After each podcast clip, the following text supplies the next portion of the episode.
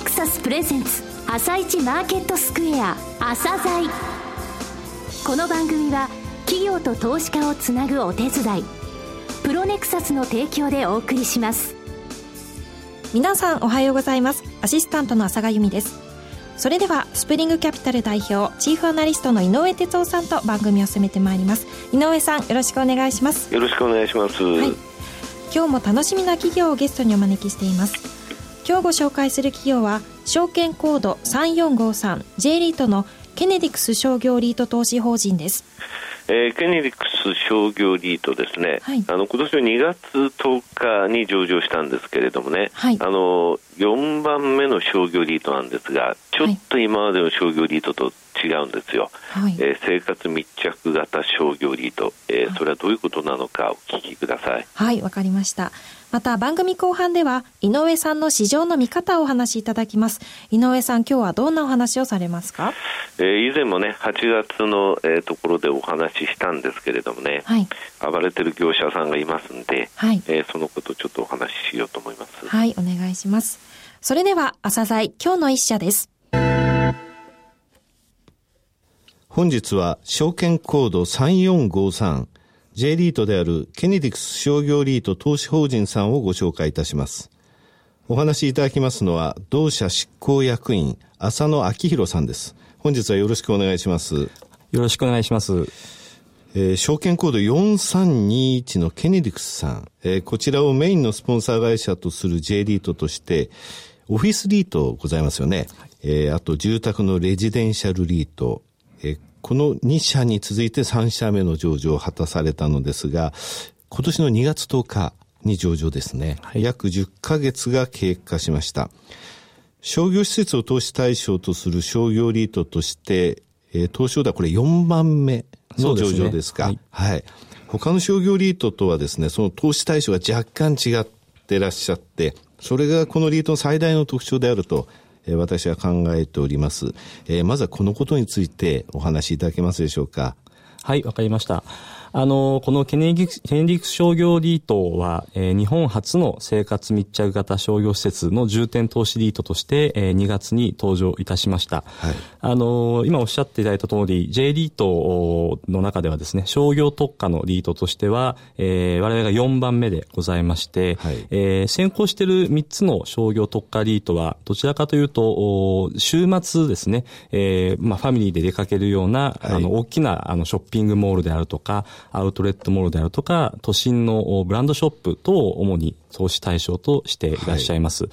えー、それに対して、あの、我々のターゲットの生活密着型商業施設は、いわゆる日常のですね、はい、えー、生鮮食品や、えー、ドラッグストアのような生活必需品を扱う、えー、まあ、証券にしては3キロから5キロとやや、あの、狭く、まあ、足元証券を中心に、その代わり、1週間に何度もですね、はい、えー、あの、お買い物に行くような来店頻度の高い商業施設、えー、スーパーマーケットやドラッグストア、うん、えー、あと、専門店の集積をネイバーフットショッピングセンターというんですが、えー、まあ、そのような商業施設に重点投資をするのが特徴でございます。はいあのー、今ですね、えー、日本の小売マーケットで、はい、あの、大きなトレンドというのが2つございまして、はい、えー、1つがですね、えー、まあ、高齢化社会の進行に伴いまして、はい、えー、証券が小規模化していると言われております。すね、はい、はい。あの、やはりお年寄りの方とか、あと都心に住まれている消費者の方もですね、あの、家のご自宅の近くでですね、買い物するようになっているかと思います。はい、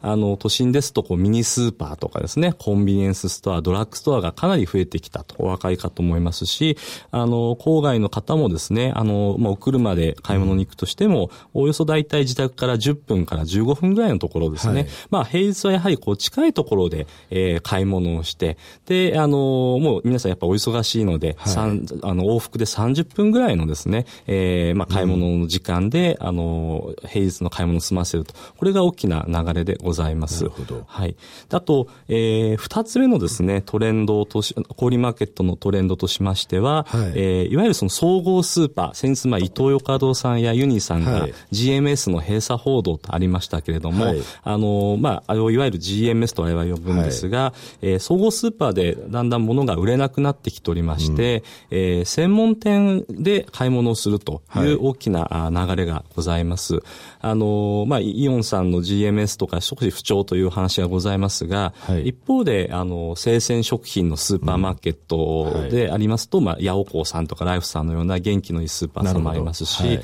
あと、まあ、ユニクロさんやニトリさん、えー、ドラッグストアさんも軒並み決算は好調でございまして、はい、こう品揃えの多いところでですね、皆さん買い物をすると、まあ、結果ちょっと GMS で、えー、物が売れなくなってきて、まあ、今この専門店のこう集積型のネイバーフットショッピングセンターや、まあ、スーパーマーケットなどが、えー、まあ、シェアを伸ばしているという流れはございます。結構あの、地方で、あの、シャッター通りとかありますけれども、はい、その影響といいますか、そうなっちゃった背景にもあるんですが、大規模スーパーが随分離れたところにポンとできて、はい、高齢化社会の中でお年寄りかなり困ってるっていうお話があって、それが今や閉鎖に向かってるという話が聞こえますよね。はい。はい、そうですね。はい、あの、もともと総合スーパー、GMS と言われる施設はですね、あの、うん、まあ、大英の中内さんが1960年代の後半に、あの、大英ということで作られたのが橋でございました。まあ、あの、そこに行けば何でも揃うとい。うことで、えー、70年代から80年代にかけて、うん、ジャスコさんとかマイカルさんとか、かなり GMS が一世を風靡しましたが、まあ、その後、あの、ユニクロさんが出てきたりですね、松本清さん出てきたり、山田電機さん出てきたり、はい、各その商品ごとにナショナルチェーンストアが、あの、かなり伸びてきてまして、まあ、消費者の方がそっちにこう流れていった。結果、あの、総合スーパーで、えの来客が少し減ってきたという流れがございます。ただ、インターネット通販との、えー、対比で言いますと、はいこれはどういう感じですか、ね、そうですね、ライバルはライバルですよね。そうですね。はい、あの、インターネット、まあ、e コマースと言われておりますが、はい、やはりあの、商業施設のリートを語る中では一つ、あの、話題として出てきております。はい、ただ、あの、我々の扱うですね、はい、えー、テナントのカテゴリーは食品とかホームセンターとか、はい、ドラッグストアとか、まあ、いわゆる生活必需品が大半を占めるんですが、はい、いわゆるこの生活必需品はですね、比較的 e コマース抵抗力がえー、強いと言われております。すね、はい、はい、あの、例えば、うん、えー、スーパーマーケット業界の方に聞くとですね、はい、えー、ネットスーパーのシェアというのはまだ2%ぐらいと言われておりまして、うん。うん、あの、やはり日本人の方は、あの、口に入れるものは、えー、実際実店舗に行って、お肉やお野菜、あの、魚の鮮度をちょっと確認して買い物をするという傾向がありまして、まあ、あの、これは当面この先続くかなと。我々としては、あの、まあ、やはり家電とかですね、えー、CD とか書籍は少し、はい、インターネットの煽りを受けておりますが、まあ、この生活費のところは比較的抵抗力あるかなと思っております。はい、地域別にですね、そのポートフォリオの、その、どこの地域にたくさんあるとか、はい、そういうのってございます、そうですね。あの、我々メインのですね、あの、投資対象エリアとしましては、えー、東京、大阪、名古屋、福岡の四大都市圏の、はい、えー、まあ、周辺部の住宅地をメインターゲットとしております。うん、あの、これなぜかというとですね、あの、まあ、日本は2008年から残念ながら人口減少のトレンドに転じておりますが、はい、あの、まあ、コンサル系のレポートによりますとですね、はい、今後、あの、日本の人口動態っていうのは、その政令指定都市もしくは20万人都市以上に人がどんどん集まっていくと言われておりまして、ねはい、我々としては、あの、その人の集まってくるエリアの、うん、えー、まあ、足元証券をきちっと抑えた商業施設をセレクティブにですね、投資していきたい。まあ、決してその地方のですね、あの、まあ、過疎化が進んでいるような、あの、案件というよりは、人が集まってくるところのエリアの案件を買うということを方針としてます。うん、現在の物件数ってどれぐらいでしょうか？テナント数も合わせてお話しいただければと思います。そうですね。はい、あの、現状ですね、えー、32物件で、はい、えー、約1300億円のポートフォリオになっております。はい、えー、また、あの、テナント数は今380強ございまして、はい、あの、平均の稼働率も今99%と、高稼働移動、あの維持しております、はい、今稼働率をお聞きしようと思ったら99%って教えていただいて。はい。聞くよりもまずは胸張ってお答えいただきましたね。そうですね。あの、まあ、我々、あの、全案件ですね、はい、プロパティマネジメントといって、まあ、物件を管理するチームを社内で持ってます。そうですか。はい。あの、他の商業とさん結構外部の方にですね。外部に出されますけれども。委託されるんですが、まあ、我々やはり、あの、商業施設こそですね、現場に近い運営をやるべきかなということで、まあ、我々のスタッフがきちっと現場に行ってですね、テナントさんとこう直接リレーションを取ると、まあ、その中でこうオーナーとテナントの関係が構築されるかなと思っております。ということは分散にも、えー、十分注意しているということですかね。そうですね。我々のポートフォリオのですね、あの、大きな特徴は、あの、物件とテナントの分散が非常に効いてるかと思います。はい、と申しますのも、あの、まあ、投資対象とする商業施設の平均サイズが大体30億前後でございますので、はい、他の商業糸さんよりも少し小さめなんですね。すねはい、ただ、まあ、物件差その代わり大きくなりますので、うん、ポートフォリオで物件と、あとテナントも個々にこう契約するようにしてますので、分散が非常に効いてます。まあ、今はもう全案件順調にいっておりますが、まあ、そのうちこう当然商業施設なんで、悪いこともあると思うんですが、その場合でも、あの、分散が効いてますので、ポートフォリオに当たるダメージは、なるべくミニマライズされるようにディスクヘッジできてるかなと思います。えー、御社の場合ですね、ケニディクスさんという、まあ、スポンサー会社、メインのですね、えー、スポンサー会社があります。あと、サポート会社さんとも、えー、連携されてますが、はい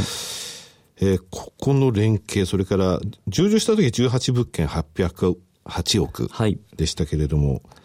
まあ、このサポート会社さん、スポンサー会社さんとの関係でですね、これからどういうふうに増やしていこうか、またここまではどれぐらいまで増えましたというお話ってしていただけますでしょうか。わかりました。はい、当リートのですね、一つの特徴が、はい、あの、外部の三つの事業会社さんとサポート契約を結んでいるということが挙げられます。はい、えー、三井住友ファイナンスリースさん、はい、日本商業開発さん、はい、えー、P&D コンサルティングさんでございます。はい、あの、この三社さんともですね、あの、商業施設を、えー、保有されたり、ね、まあ、開発されて、かなりノウハウを持たれた会社さんでありまして、まあ、こことこう、あの、物件の供給面であるとか、うん、運営面でサポートをいただけるというサポート契約を結んでおります。はい、で、まあ、このサポート契約もあることもありですね、あの、物件のこの取得能力というのは多分他の商業ユーさんに引けを取らない体制になってるかなと思っておりまして、ねはい、あの、今年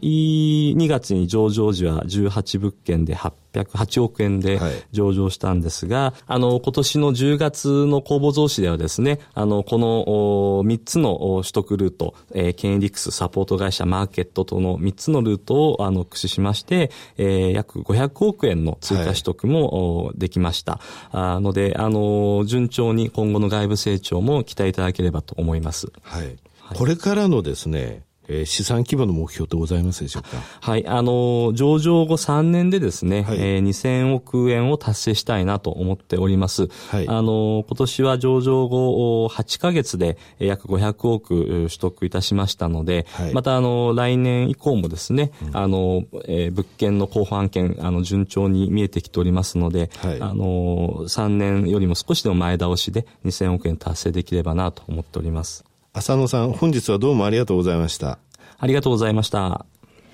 今日の一社、ケネディクス商業リート投資法人でした。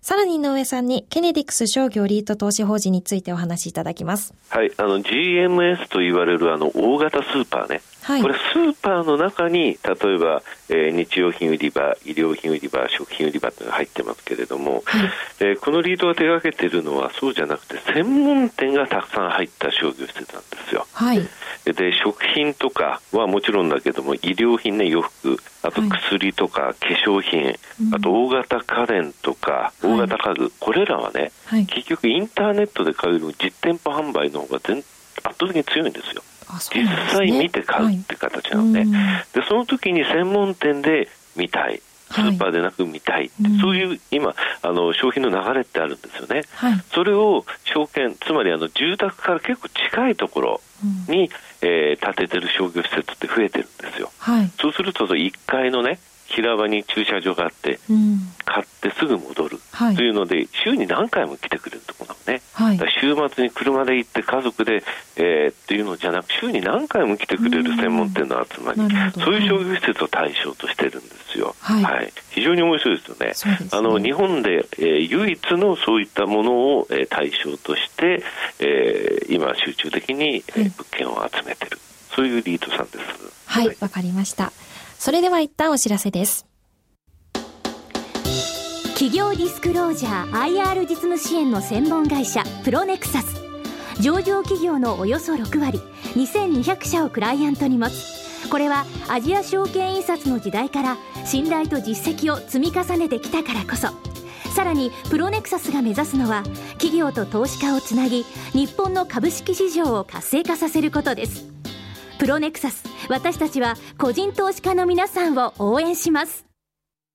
井上哲夫今日のストラテジーそれでは井上さん、後半の解説もよろしくお願いします。はい。あの、日本株ね、昨日、おととい日経平均ずいぶん下げましたよね。そうですね。2日間で664円下げたんですよ。はい。でね、あのこれぐらいちょっと揺らぐのって、あの8月の後半からの相場でしたね。そうですね、中国マーケットも大きく下げてましたよね。あの時、中国が引き金となって、はい、あの中国の信用残高とかね、中国の需給についてあの時お話ししましたけれども、はい、じゃあ日経平均が2万円奪回したのはいつかというと、12月1日なんですよ。はい、で2万円8月20日以来高いって話をして、ねはい、あそこから7.2%も日経平均下がっちゃってるのね。はいかなり大きな動きですよね、うん、そうですね、はい、で上海総合ってどうかっていうと12月1日から、はい、昨日上海総合下がったんだけども、はい、それでも実は1.6%上昇してるんだ、はい、全然違うでしょ？そうですね。だから今回の日本株の下げっていうのは中国とかあの時の材料とは全然違うっていうことなのね、なるほど。であの時に需給であるんであれば、なぜこういうふうにボラティティが高いのかっていう話のところで、はい、まあ、業者名さん、業者名挙げてね、あの CTS っていう商品先物系のファンドはよく使う証券会社として、うん、ABN アムロさんが言われてますがっていうので、はい、その、えー、シェアお話ししたんですが、うんそね、それがやっぱりね、すごいんですよ。はい、例えば昨日ね、昨日ザラバの、えー、17社日経平均先物ラージの数字とって、このうちの35%が1社 ABN アムロの手なんね、はい、すごいことなんだけれども、はい、で一昨日の夜ってものすごくマーケット荒れたんですよ、はい、ナイトセッションやってた人みんなびっくりしたと思うんだけども。このナイトセッションラージを見てみるとね、はい、え上位8社のところの数字が発表されてるけど62.3%。62.3%。62%がこの1社なのね、はい、あよかった。私はあのラージじゃなくてミニやってるからっていうふうに思ってる人いたかもしれないけど、はい、ミニも42%なんですよ。だあなたが売り買いしてるミニの相手が ABN アムロっていうのはたくさんあったってことなのね、はい、でここがすごいのがそのあの買って売って買って売って買って買って売ってってそういうのを繰り返すんで、うんはい、昨日のザラバ1万7000枚ぐらい売り買いしてるんだけども、はい、終わってみると傾き900枚ぐらいしかないの。あなるほど。そうやって日中のそのボラティリティを高めてるけれどもあまり終わってみると枚数が残ってないうん。これはもうあのコンピューターがやってることなんで、はい、今、ボラティティ高められる、これで引っ掛けられるっていうふうになると、そういうサインが出ちゃうんだよね。うん、ね。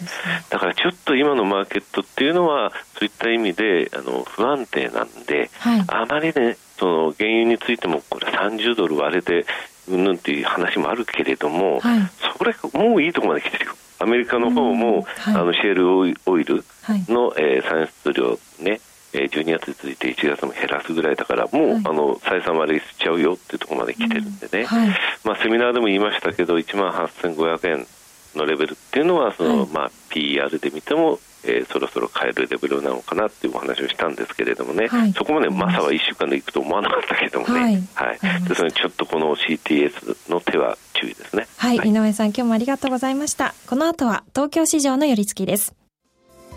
朝鮮この番組は企業と投資家をつなぐお手伝いプロネクサスの提供でお送りしました。